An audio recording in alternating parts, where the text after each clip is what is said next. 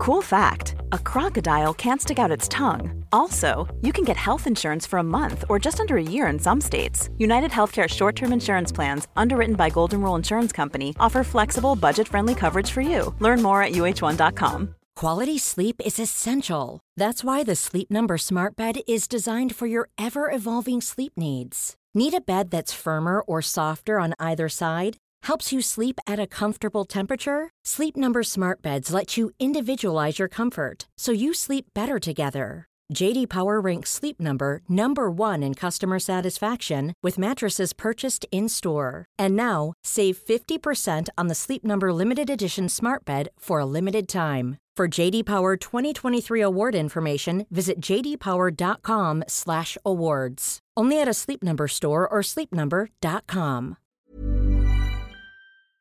I just want to dive straight into it. I don't even want to mess around. I don't want to do an intro. I just want to get straight into it. You didn't even ask me if I was ready. No. I, since the Grand Prix finished yesterday, I've just been waiting to jump onto this podcast and debrief on, I guess, the most exciting moment of the season so far, or maybe even the best race weekend of the season so far. Uh, I, I mean, this is just, yeah, the levels of excitement that we had as the race was happening. Fast forward the time that we've had to digest everything that we've seen on social media, the amount of opinions that are on social media. Everyone seems to have their own take on what happened. And can I just say that this season is not only heating up to be the best season in our in our generation at least. Um, but the fact that this has happened when it's happened is only going to add fuel to the fire for the rest of the world championship fight. And that, I mean, we all knew this was coming. It was gonna happen. We've been waiting for it almost. Come on. But I wasn't expecting it to happen in the manner that it did. And honestly, when he went into the barrier, I was like, "Oh, that was big." That was that was my same thing. I was Yeah. I was watching it with with Vicky and my mum, and they were like, ah, and I was like, no, no, no that was a yeah, big. yeah. Until we've seen him get out of the car, everyone just relaxed for two seconds Yeah. because that is a big crash. Okay, let's let's just bring everything down a bit. Let's scale it back. Welcome to After the Checkered Flag, my F1 special series here on the Behind the Glass podcast. I'm joined, as always, by Paul Wallace from Supercars of London, who is currently rearranging the hats on my table. He's positioned Red Bull in the middle of the table. I've just I've just split Mercedes and Red Bull up there, just so. Probably a good idea. because, yes, today we are going to be reviewing the quite insane British Grand Prix weekend. Not just the race, but the weekend, because it was the first time we saw F1 sprint, which F1 for some reason wouldn't didn't want to call a race, but let's face it, it was a race. Uh, qualifying on a Friday, and then the most controversial moment of the season, which I agree has seen social media erupt in quite aggressive nature. I mean, on the main podcast, people who listen to the main show with Tony will know that recently we spoke about the sort of controversy of, you know, social media around the Euros and obviously the backlash that some of the England football players suffered. And I was like, oh, you know, you don't really get that in other sports. Oh, no, you get it in F1 Yeah. when Hamilton and Verstappen clash on track in such a sort of, I'm going to say it again, my favorite word for this episode, controversial way. uh, yeah, it really ignited some some pretty uh, extreme opinions. Yeah. And I got scared on social media last night. I had to come away from Oh, it. so I got scared uh, last Sunday night after the Euros and took some time Time to, away. to, to just sort of uh, let everything pass. Um, I wanted to remove uh, myself and like I've seen a little bit this morning. Um, I think it's probably worth saying now it is fairly disgusting some of the reactions that have have been thrown towards Lewis. Um, And can I say as well, also Max. oh, I was talking oh, about the racism. No, no, agreed. But as we touched on the main podcast, and we probably shouldn't go into this too much, not because I want to avoid it, but because we did a big section on it on the last Right. last week's episode. But also trolling in general. Oh, because yeah, yeah. Off the back of Max's post race tweet, he has got Oh, a lot really? of abuse too. Yeah, Oh, okay. absolutely. And so I think what it is here is we've got two huge personalities within the sport, Hamilton and Verstappen, who have insanely loyal and outspoken fans, right? And the one thing which I'm going to say is Well, that they're outspoken because everyone's got a social media account. well, there you go. we're going to be reviewing, we're going to be discussing, as I say, this race weekend, and, and especially this moment where Hamilton and Verstappen, if you didn't miss, if you've been sleeping under a rock, collided and resulted in Verstappen having a huge 50G accident on the first lap of the race, and then Hamilton going on to win. So we're going to be talking about this. This is not going to be an unbiased podcast. We are Hamilton fans fundamentally. We have our own opinions, our own thoughts. Everyone is allowed their own opinions and thoughts. We're going to disagree with each other. It's, it's always going to happen. And we want the comment section. We want you guys to come in and talk through what you're thinking, what you're feeling. But just remember to have a little bit of sort of patience and understanding for each other. And whilst we can disagree, we shouldn't necessarily go after each other. well, Paul and I probably will in this episode, but we're not going to be setting a good example. But it, it's just so much to analyze. And you're right. Depending on which side of the coin you know you want things to land on, you're going to feel yeah, you're going to feel cheated. You're- You're, you're- gonna feel yeah, exactly. And I think that's when I first saw it happen. I knew what was going to ensue on social media with everyone jumping in. And because, probably jumping the gun here a little bit, but based on the experts and the unbiased pundits and ex Formula One drivers, ex world champions that were all there and analysed it, no one could choose whose fault it was. But can I just come out and say, bravo, Karun Chandhok? Because actually, for the first, well, really until long after the race, he was pretty much the only person that stood up and made a declaration. Yeah. They all sat on the fence Oh, for so diff- it's such long. a difficult oh, it's one, fine, you know, I don't know. And he was the first person to really analyze it and say, look, in my opinion, this is what it was. They both could have done more.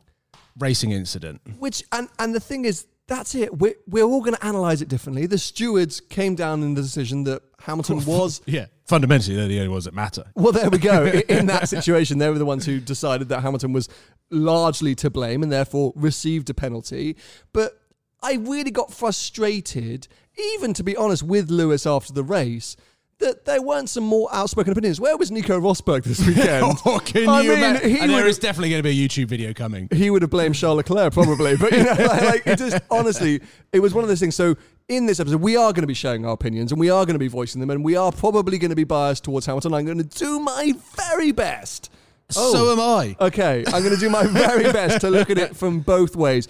But last night, I did put a poll on my Instagram stories just to see because it was so hard to understand where public opinion hmm. lay after the race. There was so much noise on Yeah, social it's- media. It's, hard to actually try and sift through and get a sway one way or another. Yeah. So I literally asked a very, well, actually convoluted question, but simple question. Did you agree with Hamilton's penalty? Okay. 49% said yes. Oh, wow. 51% said no. So does that That's, mean that's the people 13,000 votes. Okay, so the people that might have disagreed either, oh, it should have been five seconds, or Yes. disqualification. Yes. So that was kind of my point. Is I didn't want to say should Hamilton have got a penalty? yeah. Uh, because it's a slightly different question. Yeah, I just want to know if they agreed with the penalty he received. And there can be multiple reasons for that. But fundamentally, we're looking at 50 50. Mm. So there's a, a real divide here. Um, so, I guess, who wants to go first? Let me ask you, Paul. Let me ask you, Paul. You're, you're the guest, so I can always get rid of The you. guest! If, if everyone Oh, hates you, if everyone hates you, my heart. I can replace you with another guest. So, talk to me. At the time of the impact, Mm. what was your immediate reaction to witnessing this moment? I was expecting them to avoid, as in, based on what I saw in the sprint race, and based on like, so Lewis was on the outside in the sprint race on lap one. Going into Copse, same corner. Not that, he, yeah, not that he backed out, but he let Max have the corner. Um, I thought, based on everything that built up to that situation, Max was defending for his life. Lewis was attacking for his life because he knew how important it was to get past Max on the first lap if he had any chance of picking up maximum points. I didn't see Lewis backing out of that. I would have assumed, considering there is an entire race ahead of him, that Max, I thought he was uh, a more mature, a more level headed driver. I'd hoped that he would have avoided that to give himself a chance of picking up some points. Do you get what I mean? The yeah, I think the the question or the maybe the point being if Verstappen had let Hamilton go at that corner and conceded that corner, would he have been able to actually then pass and overtake or overtake catch and overtake Hamilton during the race and end up winning the race anyway? Could, could that have happened? Yeah, of course. based on what we saw in the sprint Yeah. and across the race weekend, it did seem that Red Bull did just about have the pace advantage. It was on a knife edge. But even still, the decision that Max had in that situation was pick up some points and damage limitate, even if he doesn't win, like what Lewis has been doing all season. He's conceded a couple of positions across the tracks that they've raced at and finished and picked up points, which is why he is where he is in the World Championship. I kind of felt like on lap one, I know they were racing wheel to wheel, and it was so exciting. Everything building up to that moment. Um, I wonder if Max did the race again, he would have given Lewis a bit more space, just so that he can damage limitate, even if he doesn't win. So okay, so I, I, let, us try and flip this on its head a little bit because I totally see where you're coming from, and I think probably fundamentally I agree with you slightly. But this is the difference between someone going for their first world championship and on the up of their career and such an exciting, amazing talent for the future, and someone who's been in the sport hmm. for 2007, 15 odd years and, and won multiple championships, and you know knows the benefit of biding your time and maximizing points.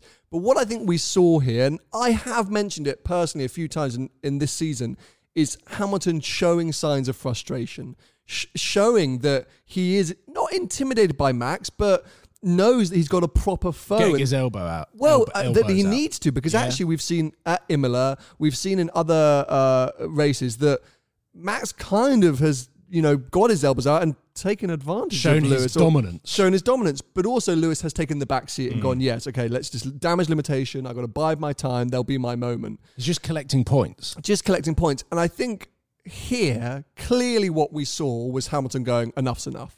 And in his post-race interview, he definitely insinuated that he was fed up with Verstappen just being like aggressive to the point where you, he was expecting the other driver Yeah. to back out, right? Yeah. Like the only option here is you've got to back out or we're having a crash. And I think Hamilton went, fine, let's have a crash. I think Hamilton's mentality. risky strategy. No, but I, but I genuinely, th- if you look at a Senna, a Schumacher, a a Vettel in his peak, any of these guys who are bloodthirsty for victory, I think Hamilton, and he like I was reading so hard between the lines in his post-race interview. He said I I wasn't prepared to be bullied out of going for overtakes anymore because of Max's aggression, i.e. Someone is so aggressive that as another driver, you're like, I'm just gonna, I'm gonna get out of this, and therefore Max romps away with the win. And I think Lewis went right. I'm gonna put my car here. You make the call. You can turn in and we I can was gonna, crash. I was going to That's ask. that. So you think he put the car there to give Max a decision rather than try and take the corner? Uh, Do you think he put the car there thinking he was going to take yes. the corner? Yeah, Okay. I think they both went into it think knowing if they both turned in as aggressive as they were, so Hamilton carrying that much speed, he was always going to push a little bit wide. If Verstappen took the racing line, they both knew they were going to crash. Yeah. So it was like that. It's like chicken, like Yeah. you know when you're running across like the a, road at the a last Fast minute. and or- Furious a scene where Fast they're and both Furious. there revving, doing burnouts, and then driving at That each is other. exactly it. waiting for the other one to pull out. That is exactly what it was. Essentially, they both knew that it was going to be a crash. So it was like, who's going to back Come out? Or, or, yeah. And I think so far this season, Hamilton has backed out in those scenarios. So Max expected him to. Max expected him to. And I think Lewis went, enough's enough. And if we're going to have a crash, we're going to have a crash. And and I do think that's kind of what he was saying. Now, for, for, for that, I agree that he should have got a penalty. That That's where I agree with penalty. And when it happened, I personally said, five second penalty. Hmm. How can they not? With everything, the way the stewards Yeah. behave these days, how can they not give him a penalty?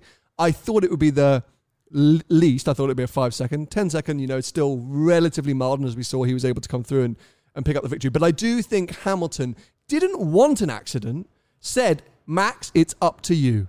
As in, you can have we can have this crash, Yeah. but we don't have to if you actually just back out. And we saw later on in the race with Leclerc, slightly different but very similar moment where okay, fine, Hamilton was closer to the apex, carrying maybe less speed. Leclerc gave him a bit more space, ran wide, and conceded the position. Now, that was still Leclerc defending for his life. Let's face it, that's a Ferrari driver or Ferrari that shouldn't be winning races this year. Desperately wanted to. win. Desperately wanted to, Yeah. two laps to You go. could- like you he didn't want see to. after the race how exhausted he was, Yep. but also how frustrated he was that he lost it right at the end. And so, and of course, Lewis passed Norris in the same place, but I think way more dominantly. My point being that I, I agree with Karun Chandhok. I think it was fundamentally a racing incident in the sense that neither were willing to concede. Yeah. And this was, and as you say, I think this is why it's the catalyst for this season, right? Because so far, we had Lewis at the start of the year being like, calm down, little boy. Then we had uh, Verstappen coming back being like, shut up, old man, get out of the way. and obviously the balance had swayed. And I'm going to come out and say it. I think whilst I questioned the F1 sprint, and I still question it slightly, I think the reason Hamilton was like, enough's enough, was because of the, F1 sprint. sprint. Because he obviously started on pole, went backwards, but then was so competitive on lap one, and as you say, had to back out at Copse. I think that's different because he was trying to go around the outside rather than Verstappen trying to come up the inside. But I think Hamilton was like, screw this. I'm done with this kid. Yeah. So, as a Verstappen fan, I can understand why you would be like, Oh, disgusting, yeah. cheat, Fuming. fuming. Yeah. But firstly, I will just come out and say it, and don't come at me, Verstappen fans. he has made similar moves or mistakes. All great F1 drivers have. And he could have, look, Hamilton could have backed out. Yes, totally agree. But so could have Max. Max could have decided to concede on that corner. Did you see the onboard where he started to turn in, Mm-hmm. then realized Lewis was there, unraveled the steering wheel a little bit, and then went super aggressive, as Then if to be like, uh, "No, I'm I'm go- Yeah. I'm going." As if maybe that was his brain. Yeah. He was like, no, no, it. Yeah, You know, oh, yeah. I just swore on the podcast. Have to Is bleep- that the that's- first time? No, it's not, but it's really annoying because for the editing, I have to go back through and find that moment and bleep it, and I'll probably forget by the end of the episode. It was when I was doing the steering bit, there you go, thank just you. so that you can know the timestamp. Um, but no, but so so this is the thing, right? It, it's so- it's so hard to pick a side because I actually think both were equally to blame.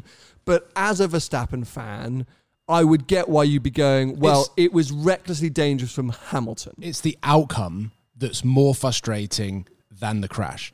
If they'd both spun off like the Rosberg Hamilton of Barcelona, they Yeah. would probably both be frustrated, but at the end of the day, no one gets points. Yeah, The fact is, Max went off in the manner he did, which Yeah. is what Christian Horner and the whole of the Red Bull team Huge were, accident. were fuming. It was a huge accident, and um, obviously went to hospital, and he's he's fine, thank thankfully. Um, but I think it's the outcome, of the fact that Lewis got ten seconds, still won, which is heroic.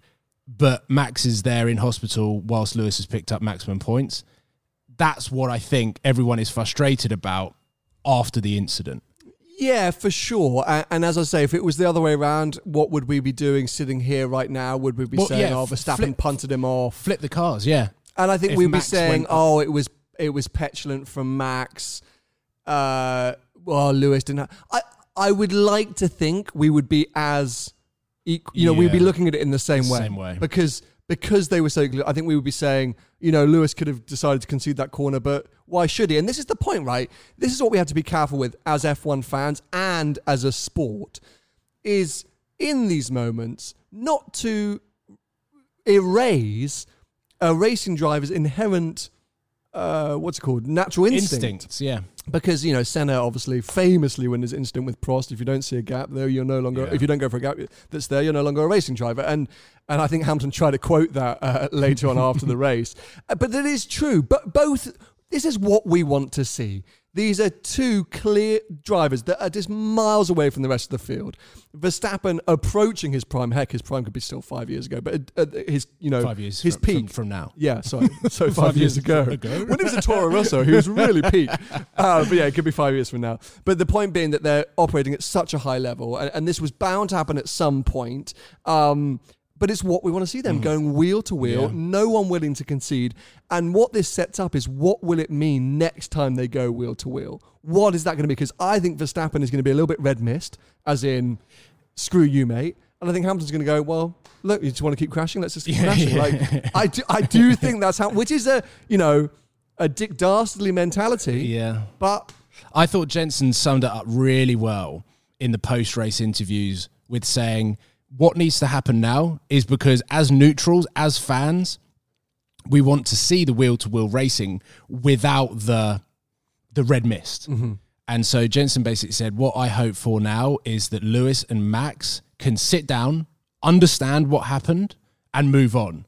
Almost not forget about it, but s- sweep it under the rug, have it out and have that conversation just so they can understand each other. So that when they go into the next race, it's almost as though it didn't happen and they're still fighting for the world championship tooth and nail. I think there's a, you know, Verstappen came out with this tweet from the hospital saying, you know, I find it, I think would say disrespectful and unsportsmanlike. I think I, th- I thought the way that Red Bull reacted to the whole thing. Let's come back to that in two seconds. I totally agree, and I really want to go in on it. All I was Okay. going to say is, I think there is a little bit of lack, not lack of respect, but I think they don't like each other at the Mm. moment, and and Hamilton feels Verstappen's too aggressive. I think Verstappen feels that Hamilton's a bit of an old loser. I, th- I think Max thinks he's better than Lewis. One million percent. Yeah.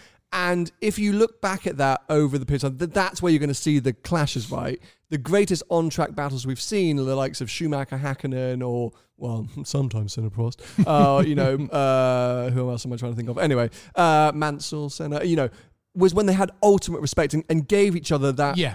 Perfect amount of track width. And we've seen it with Alonso racing, Alonso Webber. Alonso Webber was a real archetypical, you know, on track battles that were amazingly tight, um, but always fair. And I think that's what we And want. they come right? off, fist bump each other, and say, "Well raced." Yeah, that's what we want to see. Like, we don't want to see this thing where they're just going to hit each other off the track for the rest of the season. So let's wait and see. But yeah, let's let's get into that right now. What you just touched on, because in the aftermath of the crash with the red flag, and even after the race, I would agree with you that Red Bull, I think, did come a lit, come across as oh, I don't know what it was. This sounds harsh, pathetic. Um, in the sense where Christian Horner's argument of, "Oh my God, no one overtakes a cop like that that should not have happened. We need to suspend this guy. Whoever, it's the most dangerous place to. Shut up, mate! Like it's a racetrack. Yeah. Every corner is an opportunity to overtake. You're in the, the pinnacle of motorsport on a racetrack with corners, and drivers want to win. What's oh? You can only have taken the slow corners. Yeah. Only- Never have taken high speed. Only in the DRS zones, please. A- and literally Hamilton then went on to do two more overtakes in that corner. Yeah. I think was it Almost Alonso? a. Alonso tried to go around. Oh, who did he try and go around? Uh, he went around somebody, went a bit wide enough to give the position Ricciardo- back. Ricciardo, Ricciardo? maybe. Yeah. So you know. Great drivers are going to go for great Yeah. overtakes. And yes, it's a 180 mile an hour corner, whatever it would be at that point. But that's what gets the great drivers away from the average drivers. Yeah. And I really got increasingly frustrated with Horner banging this drum of you shouldn't be overtaking, you shouldn't stick a wheel yeah. up the inside at Copse. It, sta- it like- started with the F- FIA radio, and I was messaging you going, I mean, okay, fine. The, the crash has just happened, but let the dust settle before. Like, do you really think the FIA are just sitting there, like, doing nothing? Well, okay, so this is the best thing, right? Is we've now got this FIA to Teams radio, which is just the best thing Formula One have done ever. And we're hearing these radio communications between Michael Masi, race director, and usually team principals, or at least, you know, the teams in general. And the insight we got, the Toto Wolff email Yeah, meme, will, will, that will live forever. We'll come back to that in two seconds. But We've seen it in quite a few races before, and obviously F1 TV is selective over to which radio messages they play out. But we have heard Red Bull quite a lot in these scenarios. Very quickly, Jonathan or um, Wheatley, Jonathan. Uh, have I just made that name up? It's Jonathan. It's, It's, it's, I don't- I don't- Wheatley, isn't it? Jonathan Wheatley on the Red Bull. Oh, Uh, sorry guys, correct me if I'm wrong. you know, very quickly jumping on and jumping to Michael Yeah. Masi. And yeah, Christian was, and I, you know what? I get why Red Bull would be trying this. Yeah. you know, uh, their driver's just been in inverted commas taken out of the race in a potent, you know, in a very dangerous area, and it, you know, we've already mentioned Hamilton was partly to blame, hence the penalty, um, and they had Perez out of the points, uh, Mercedes in a two, second and third at that point. You know, it was a huge sway, so they're going to be absolutely fuming, but just sort of think of a concise argument rather than you shouldn't be overtaken there yeah. because that that argument I think was a bit grim. I think you summed it up with a word that you just said there trying. Mm. I felt like it all came across a little bit desperate, A little bit try hard. a little bit as if to be like, yeah. I'm trying to think of a, an analogy where every time I heard them, it was almost as though they were exaggerating everything, even though the crash was obviously big. Huge. I just 50 felt- G is huge, I just felt like, you know when you do something wrong in school and then you you like run to the teacher oh my god like you, you try and like get them Milk on it. side um that's kind of the way that i'm i'm thinking about it i got so frustrated um with the way that they reacted to the whole situation um It was like a dive in football yeah I in felt, the side the penalty box. I felt like they knew they'd obviously spoken to Max. They knew that he was okay, and uh, even in the post race, like Christian was using it. Uh, I've got a driver in hospital. He's already got all of the Yeah, reports yeah, and checks back. He knows that he's okay. He's he's using that as an excuse to try and kill off um, Mercedes and, and Lewis. I hope he's happy with that. That's a hollow victory. And then uh, Jensen comes back. They all, uh, Damien, that wasn't, that was an amazing drive yeah. and an amazing wing. Yeah, yeah. So I think what Christian was saying there, it was almost as though everyone else, other than the Red Bull team, felt like he was being a little bit silly. Yeah, you know, as I say, I, I, if you're, I'm just trying to put myself in that position of being a Red Bull fan and being a Verstappen fan, and and also being within the Red Bull organization. You are going to be absolutely, Of cour- uh, yeah, of yeah, course. fuming and raging, and be trying to fight your corner and trying to see if there's any way that you can get more punishment, you know, put put on Mercedes or Hamilton, and so so I understand it, but there's also something which is dignity in losing, right? Or, or, or, or in those moments where whatever you might feel. And yes, uh, as many people said in the com- uh, the TV analysis yesterday, two you need two drivers to have a crash, right? I think Toto Wolff said Yeah, that. yeah. You need two drivers to have a crash, Yeah. and and Hamilton got a penalty. He was definitely partly to blame for sure, if not maybe more to blame than If, Verstappen. if Max hadn't have totally wiped out and been able to continue that lap, Mm. maybe drop down to P12, P13 or whatever, and maybe Lewis had front wing damage or a front Mm. tyre puncture, do you think Max would have got a penalty as well?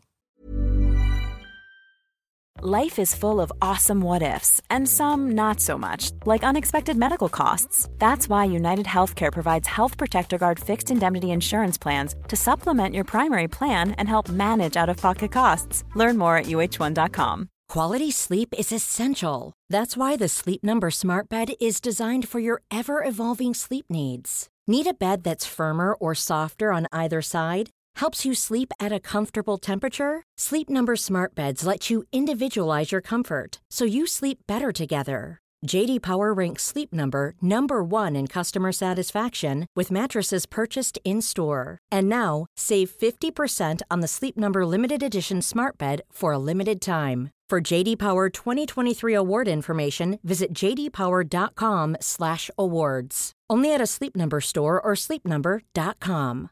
This is Paige, the co-host of Giggly Squad, and I want to tell you about a company that I've been loving, Olive and June. Olive and June gives you everything that you need for a salon quality manicure in one box. And if you break it down, it really comes out to $2 a manicure, which is absolutely insane. It's also so easy to get salon worthy nails at home with Olive and June. The difference between how your nails used to look when you did them yourself and now with the Mani system is a complete game changer. The best thing about Olive and June too is it's a quick dry. Dries in about one minute, lasts for five days, and full coverage in up to one to two coats. Visit oliveandjune.com slash perfectmanny20 for 20% off your first system. That's oliveandjune.com slash perfectmanny20 for 20% off your first system. No, I think that I think the outcome would have always remained the same because the accident would not have happened if Hamilton hadn't have placed his car there. Right. I think the point being that we were trying to make earlier is the accident could have been avoided by both of them. Mm. As I say, if Hamilton hadn't have placed his car there or he had backed out, the accident would have happened. If Verstappen hadn't turned in so aggressively, knowing that there was, because he did know the car was Yeah. opposite inside. This, this is the whole thing. You know, people say, "Oh, he couldn't really didn't know where he was." He did because we saw him turn out of the corner, so he knew Hamilton was there. So, but but if Hamilton Hamilton was, and I think this is why I got the penalty, and the FI did release a statement which I stupidly didn't read before doing this podcast, but summing up why they gave him that penalty. But I'm assuming this was the case because, yeah, fundamentally, it, it was his car that was off the racing line trying to do an overtake, coming from behind. that sort of then caused the accident. So so I I totally side with that and I get that. My point being they were alongside enough. Hamilton was aggressive enough that Verstappen I think could have decided to concede that corner and potentially still been able to win that race. I think you know uh, uh, my question to my my mum and my and Vicky was if it was Alonso or Vettel, what would they have done in that scenario? Mm. That would be my question. And we saw what Leclerc and Norris did. And okay, fine, Norris maybe was a little bit easier, but but Leclerc was not giving up that position No. easily. He never was, and Yeah. he nearly lost He- he- it. and he on- came back on onto the, curb, track, Yeah. still like hunting him down. So, you know, that's a prime example that we saw we saw multiple overtakes and not just Hamilton during that Grand Prix in that corner and how different drivers tackled it and did it. The other drivers aren't fighting for a world championship. Totally agree with you there. Very valid point. And they haven't been competing all season long. What are we? Race whatever we are. And it's been Hamilton versus Verstappen head to head for however long. So there was frustrations building there. But I think, yeah, Christian's tactics was just a bit too much and a bit. He was kind of the only man. Like everyone else in the paddock was like, "It's a kind of Mm. Yeah, racing." Like yeah, Charles Leclerc yeah, yeah. was like, "It's a racing incident." I was right behind them. Aston Bottas on the radio every- was a racing.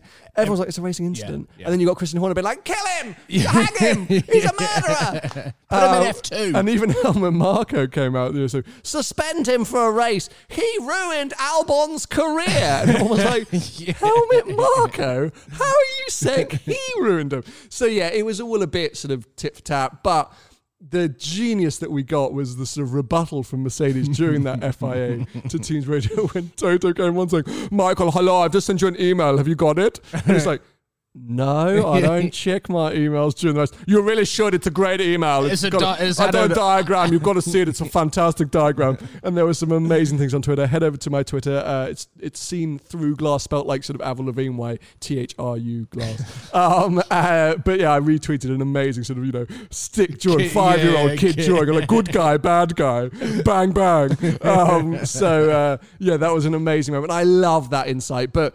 Uh, Martin Brundle, I think, uh, very interestingly pointed out, maybe it was Karun Chandhok again. Go on, Karun Chandhok, I don't know where.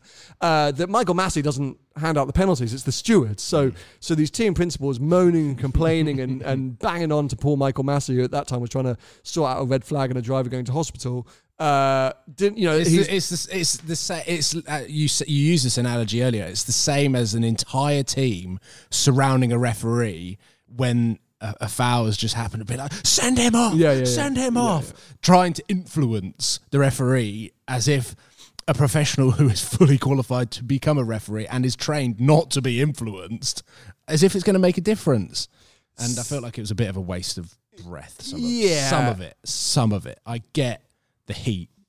I, I understand it and I understand where they're coming from, but as we mentioned at the beginning, we are fundamentally Hamilton fans, so we are always going to side towards Hamilton and Mercedes. So, what I want to know in the comment section for this particular episode, and if you're listening online, so Spotify, Apple Podcasts, make sure to tweet, as I say, seen through glass, uh, T H R U glass, uh, and hashtag after the checkered flag. You can. inc- You can No, please don't. add Wallace PJW as well, my guest for this week. Uh, um, let us know. What I want to know is are you a fan of Hamilton or Verstappen? So put fan of Hamilton or Verstappen. And then who do you think was to blame for the accident?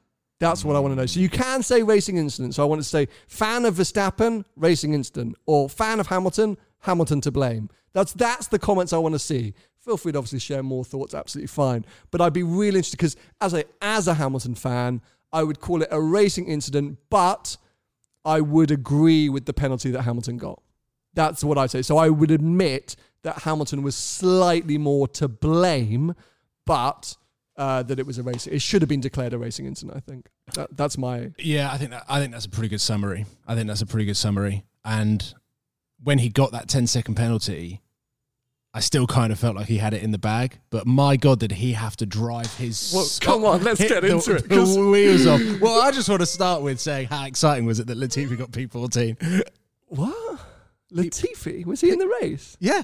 Oh, I thought he retired. ju- that's P14. so good. Look at you and your favourites. Uh, if this is your first time tuning into After the Checkered Flag, you're like, why is he talking about Latifi? Uh, Paul and I made a pact to talk about drivers that don't often get a lot of coverage, especially here on the podcast. You had Latifi And Stroll. and Stroll, and I had Giovinazzi and Latifi beat Giovinazzi. oh, classic. Come on. Um, I'm not sure who my other Yeah, driver was. you're. That's useless how at this, I which is why I should was it be the Tsunoda? host. Was it Tsunoda or Ocon? Ocon, Giovinazzi and Ocon. I mean, he had a great Friday. what a joke! Terrible Saturday and Sunday. disaster. Anyway, let's get into the main thing. Okay. I'm always sitting by my Ferrari hat, my Schumacher hat, and what a race for Ferrari. Can I just say, by the way, this is so, and they did pick up on in the commentary. So, uh, 375, uh, sorry, let's go back. 1951, Ferrari's first ever victory in Formula One. Ferrari's first ever victory in Formula One at Silverstone in the 375 by, I've now forgotten his name, Gonzalez. Uh, Is that just a generic Italian name? no, no, up? he's not even. I don't think he was even Italian. I don't. Uh, anyway, uh, 60 years later, 2011, Ferrari win their only race of that year with Fernando Alonso in a Ferrari at Silverstone. Mm. That bore the 599 GTB 60F1, the Ah. Alonso edition. The most overpriced Ferrari in existence. Agreed, collector's item. And so, for the 70th anniversary of Ferrari victories in Formula One, which haven't, haven't actually happened yet, which I thought was quite uh, weird. So, there is um, uh, Charles Leclerc driving the Gonzalez car around Silverstone. All of these things come together, and then he's leading the race for 95% of it. I'm sitting there going, there better be an 812 super fast Leclerc edition, because I'm putting it. No, I don't have that kind of money as you know, the Ferrari fanboy, the person in me who's looking to who am I going to support post the Hamilton era, and I've already declared it will be Leclerc. Um, this was a Grand Prix that I was like, oh, firstly, unbelievable qualifying, yeah. great sprint race, sort of sprint, sort of For the club, race, maybe. but- Yeah, for, Not so much science. yeah, for yeah, disaster. And then an unbelievably strong performance in the race. I think Ferrari surprised themselves. They knew they had speed, and I think they surprised everyone with just how much speed on that medium tire. Hey, look, the, the, the temperature came to them. I think they liked the hot conditions. Genuinely fast and competitive, and I think what you hear from Mercedes and what we all witnessed, Hamilton outdrove that car and had to to catch and pass Leclerc. Agreed. Like that was an amazing performance to be able Oh, to catch him. Bottas. Great team player. I, I find it so condescending now how Hamilton's like, he's just such a good teammate by letting me through so easily because he's so slow. What a great teammate. But to be fair, helped Hamilton get pole. Was it, do you call it pole on the Friday with a bit of a drag? So, you know, Bottas is just playing that team role now. So, what is that about? We're still confused by what's Yeah. happening next year. You've got to assume Russell, who's nailing P7s and P8s in qualifying, um, you know, has got Yeah, that seat. he's kind of going backwards on Sunday, though. Bottas is literally bumming Toto Wolff so hard by doing anything he asks for. Yeah. Let loose through now. Okay. Give him a drag. Sure, no problem. Uh, it's so weird. But yeah, Charlie Leclerc, amazing. And a Yeah. P2, great. And he's just still outperforming that car. It was epic to see. And because of all the anniversaries as a Ferrari fanboy, I'm just thinking, oh my God, it's meant to be. It wasn't meant to be, but who cares? It was, it was, it was great. It was it was it was cool to see. I think it was great to see. As I always say, when Leclerc outperforms that car and Ferrari get a podium, uh, uh, a P a P one podium, no, uh, pole Pole. qualifying. Sorry, Yeah, it's- it's confusing. Mo- Monday morning. Um, you cannot not have Ferrari up at the top competing, whether you're a fan of. Ferrari or not. You have to. And there was that one moment where we thought maybe Hamilton was going to be out as well, or he was Mm. going to get a bigger penalty. And let's face it, no one cared about Bottas because suddenly Twitter went Ferrari versus McLaren for the win. What? I mean, to be fair, at that point, Bottas was behind Norris. Um, but yeah, it, it felt like for two seconds, I think I t- text you and Tony saying Leclerc, Norris, Hamilton for the Yeah. podium, and I'm not sure in what in what order. Um, unfortunately, McLaren didn't quite have that race pace to to stay up there with Bottas. Um, but great great results from McLaren. Anyway, strongish from Danny Ric. P four, P five. yeah, exactly. So you know, it, it was good. Uh, uh, yeah. Um, so what I wanted to ask about is what were your thoughts on the sprint? On on the um, schedule. Yeah, the, on the weekend overall- schedule. First time we've seen it, as I say, qualifying. We had free practice one on Friday, qualifying on Friday afternoon, free practice two on Saturday morning, Yeah. sprint Saturday afternoon, and then the race. I think the the practice schedule was hella confusing. I think for the teams, for the drivers, as well as for everyone else watching. I always feel like they get swept under the radar quite a lot. Unless you're a like super fan, no one watches practice.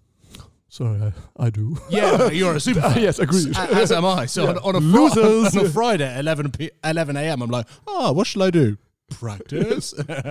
um, what I enjoyed from an entertainment point of view, obviously over the last couple of months or so, we've had so much football on every single evening that there's something to look forward to every day.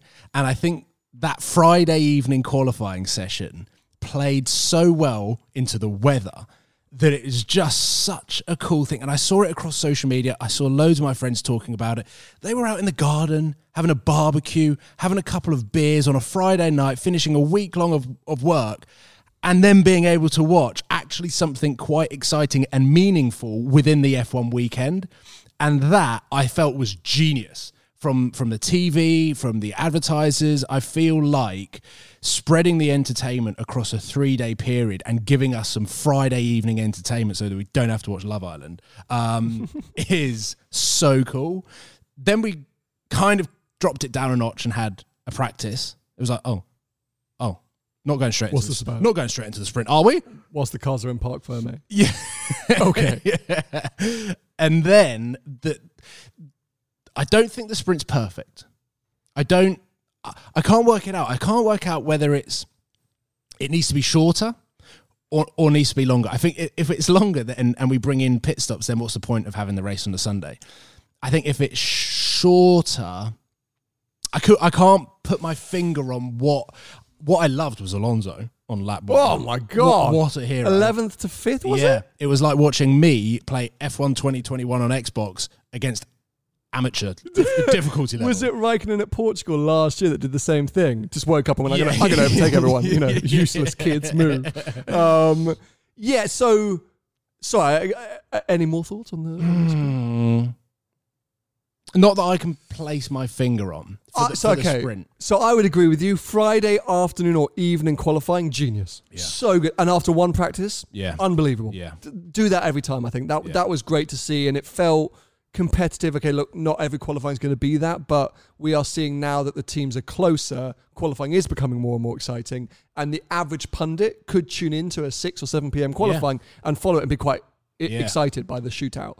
Um, FP2 on a Saturday morning in parc fermé conditions, bin that off. Yeah. What's the point? Maybe go back to a very old school. Uh, they used to have a Sunday pre-race warm-up, which was 30 minutes, and literally just just to sort of get the cars ticking over. So maybe just do that on a sun, on a Saturday morning. Just call it the warm-up, the sprint warm-up or whatever. Every, every team will treat it as some sort of practice. But that's fine. Yeah. 30 minutes. Yeah. Literally 30 minutes. Just get out there and get the cars ticking over because an hour, like, it was point, like, what's the point? Like an Yeah. hour long. I think back in the day when they had that warm up, the cars did need ticking over. Yeah, yeah, probably. Um, Not so much now. Not so much. the sprint, I would agree with you, right? Look, This is the first time they've tried it, so it's not going to be perfect from the outset. Yeah. I think what it delivered was, was some great first lap action, and then I think everyone really cooled down as in like, okay, cool. Yeah, we, yeah, we've done that. We've made it, like, yeah. I- I'm happy here. And then I think it led to a very exciting race. I do think a lot of what we saw in the race was because of pent up frustrations between Hamilton and Verstappen, mm. but also throughout the field with what had happened. And the people were like, oh, I, but I qualified so well. Now look, I'm four Yeah, places low, yeah. I'm higher, or whatever it might be. And, and seeing Perez having to come through the field and all these different things. go so again. then go backwards again. Yeah. it was still not a great weekend for Perez. Um, so these things I think were good to see. I would agree. Okay, so here here are my like controversial things. One lap shootout. One lap shootout. One lap. And not shootout, one lap. The sprint should be one lap. Starting grid, one lap. Finishing order done. Okay. Weird, I know. Yeah. So that's one potential. My other one was do the qualifying. The sprint should be in reverse grid order as a spectacle. And the and the and and the qualifying because what I didn't like was finishing the line. Well done, Max. You've got pole, and I don't think they can qualify or, or, or quantify a pole position now as that sprint victory. It goes against Ye- everything everyone's I about. agree. I Pole agree. positions are about being the fastest man. In the, so I don't like them saying, well done, you've won pole. So I think the sprint's got to be its own thing and not say that's pole position. So therefore, how do you make the sprint purposeful? How do you make it? Because what it could do moving forward is it could mean, as the teams understand it and know how to use it, is that it makes Sunday a bit less exciting. It could make Sunday quite predictable because all the sort of anyone who's, who's misqualified sorts themselves out, and then the race is a little bit straightforward. Maybe. So I'm thinking is, do you do qualifying on the Friday afternoon, and on the Saturday it's just this mad uh, reverse grid order, see what happens, for some points because then that allows the the lesser teams, the Williams, the Alfa Romeos, mm. maybe to score points and make the championship a little bit more competitive. So it's only half points. You can do back to the old thing of Is it putting cars in positions they might not necessarily want to be in, in the sense that Mercedes are trying to catch a Haas for track position yeah. So no no pit stops. damage? I mean, can you imagine if Schumacher and Mazepin were first and second on a sprint race and they set off, and it's over 17 laps? How long will it take Hamilton to go through the field and then overtake a Schumacher? You would think it would be done. but it'd be yeah, exciting to see, but wouldn't there it? Are, there are 17 other cars that have got to go f- before, and you can guarantee that at least two of them. I mean, I just think that the session, the session will be red flags so, So- often. so- the thing is, reverse. People don't want things to become gimmicky in F1, which I agree. Mm. And I thought that maybe the sprint could become pointless with time if Mm. they do it for every Grand Prix. Or well, I think after a while it just be a bit like, oh, I never understand the point of this, and, the, and Saturday will become a bit of a dead day. So I, I just thought use that opportunity for it to be a spectacle, to just be an entertaining, Well, then silly spectacle. Put them in go karts. Well, no, that's a bit crazy. Um, but also, but also to spread points through the field because all we see is unfortunately Haas Williams just not being able to score any points, and they finish the year with no points and how depressing. For sponsors, for commercial benefits, for all these different reasons, how cool would it be to see a race where Russell starts in third and manages to hold on for 17 laps and wins the race? Okay, fine, he might only get P11. he might only get 10 points. No, what do you He'll- mean he can't P11? Was it this way? Oh, he just will. Okay, sorry, because he's cursed. But do you see what I'm saying? So I don't know if I agree with my own theory, but but that's one way I thought to shuffle it up. Again, I just.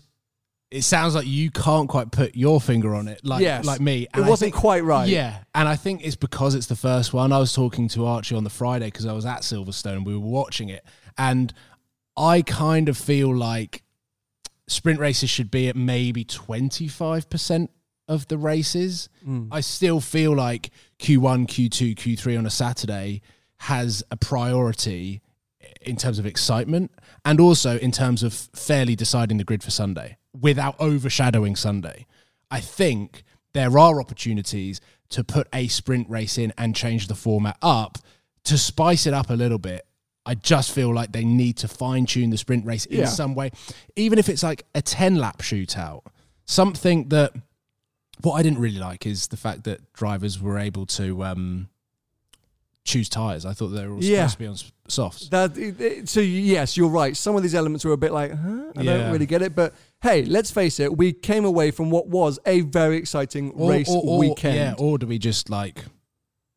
How do you have a level playing field for it?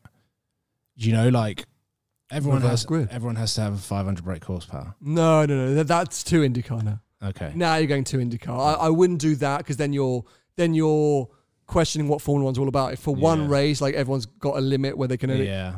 What does that then prove? Because then everyone's just going to go, Just well, I'm just brainstorming. Maybe Yeah. we go down the Christian Horner route and no overtakes. yeah, only overtake a 20 mile an hour corners. uh, anyway, we'll see. They're obviously going to try and figure it out, but you know, I, I don't think we can knock it. It's a and- test. It was it was purely a test, right? And it will happen across a few other races this season. Exactly. My only concern is it literally ruins three days of my week because that means you know before I, I could skip practice if I if I if I was busy Yeah, I'd watch yeah, the yeah, highlights yeah. and on a Saturday again like I could stream qualifying I could dip in and out I'd always be there for the race. Yeah. When now I'm like oh, Friday Saturday Sunday I'm and then screwed. Monday for the pod. Hello.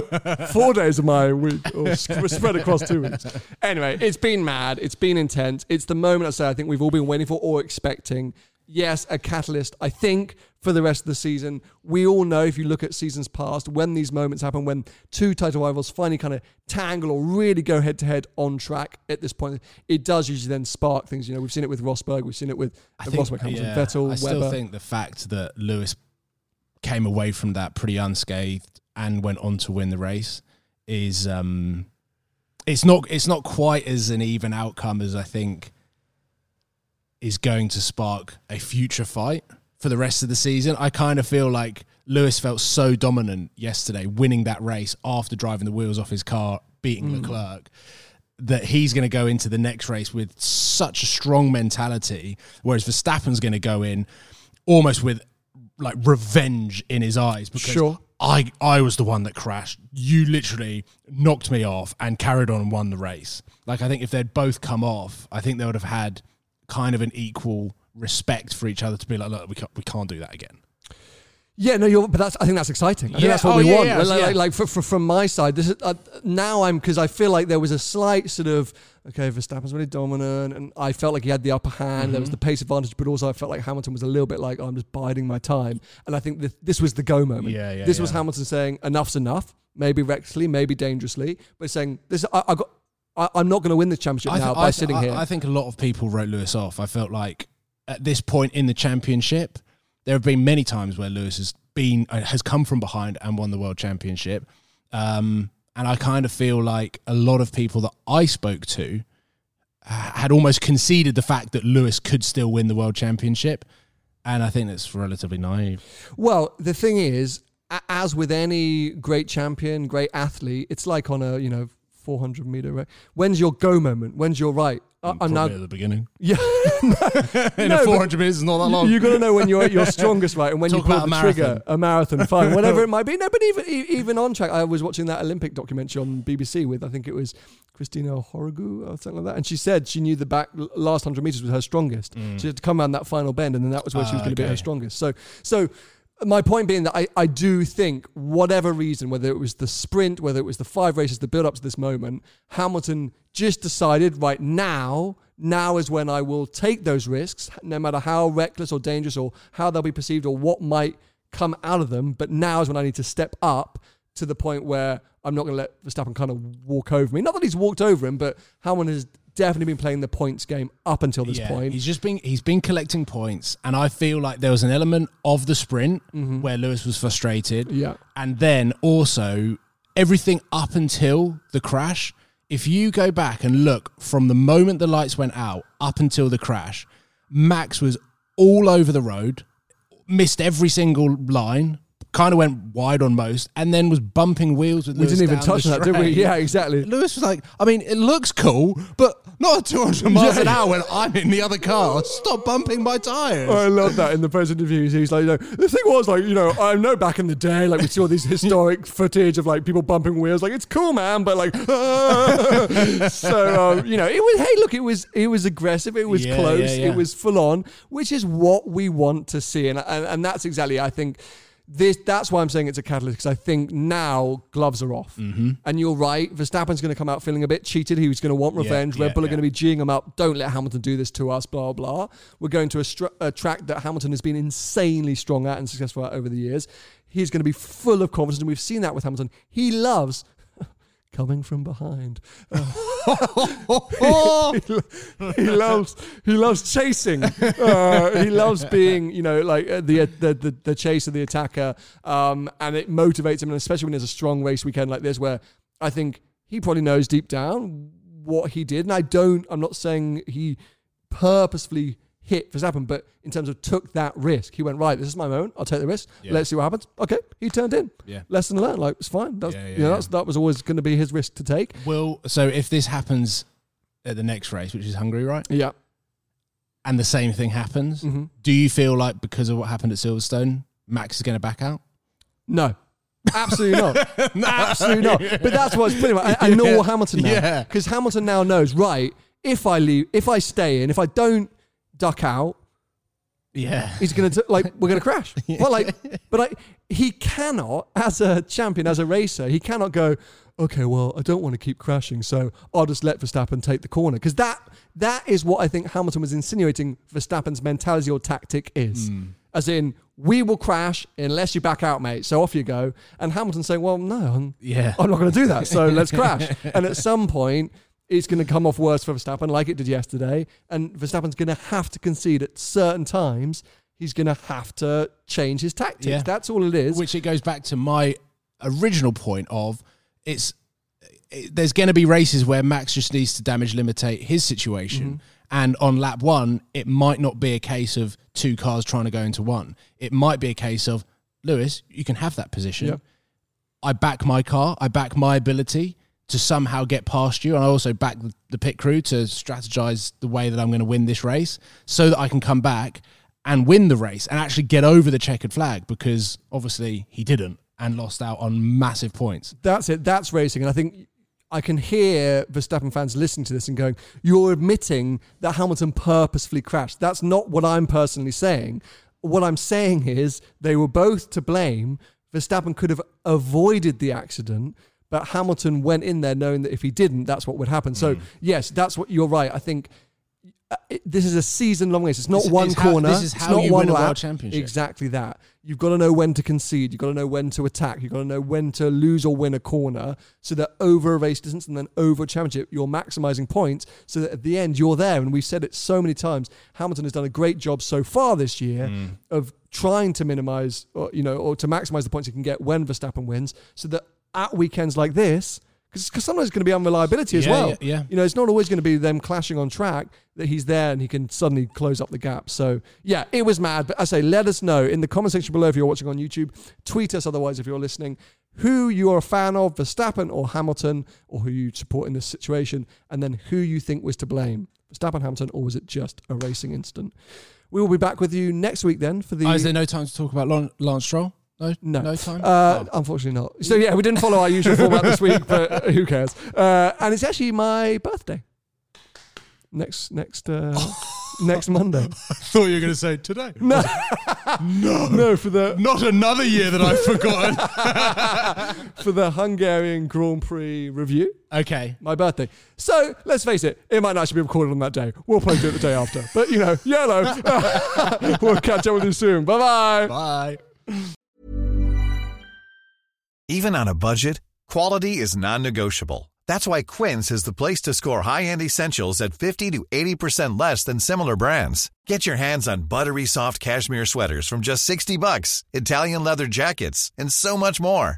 And the best part about Quince, they exclusively partner with factories committed to safe, ethical, and responsible manufacturing. Elevate your style without the elevated price tag with Quince. Go to quince.com slash upgrade for free shipping and 365-day returns. Mom deserves the best, and there's no better place to shop for Mother's Day than Whole Foods Market. They're your destination for unbeatable savings, from premium gifts to show-stopping flowers and irresistible desserts. Start by saving 33% with Prime on all body care and candles. Then get a 15-stem bunch of tulips for just $9.99 each with Prime. Round out Mom's menu with festive rosé, irresistible berry chantilly cake, and more special treats. Come celebrate Mother's Day at Whole Foods Market.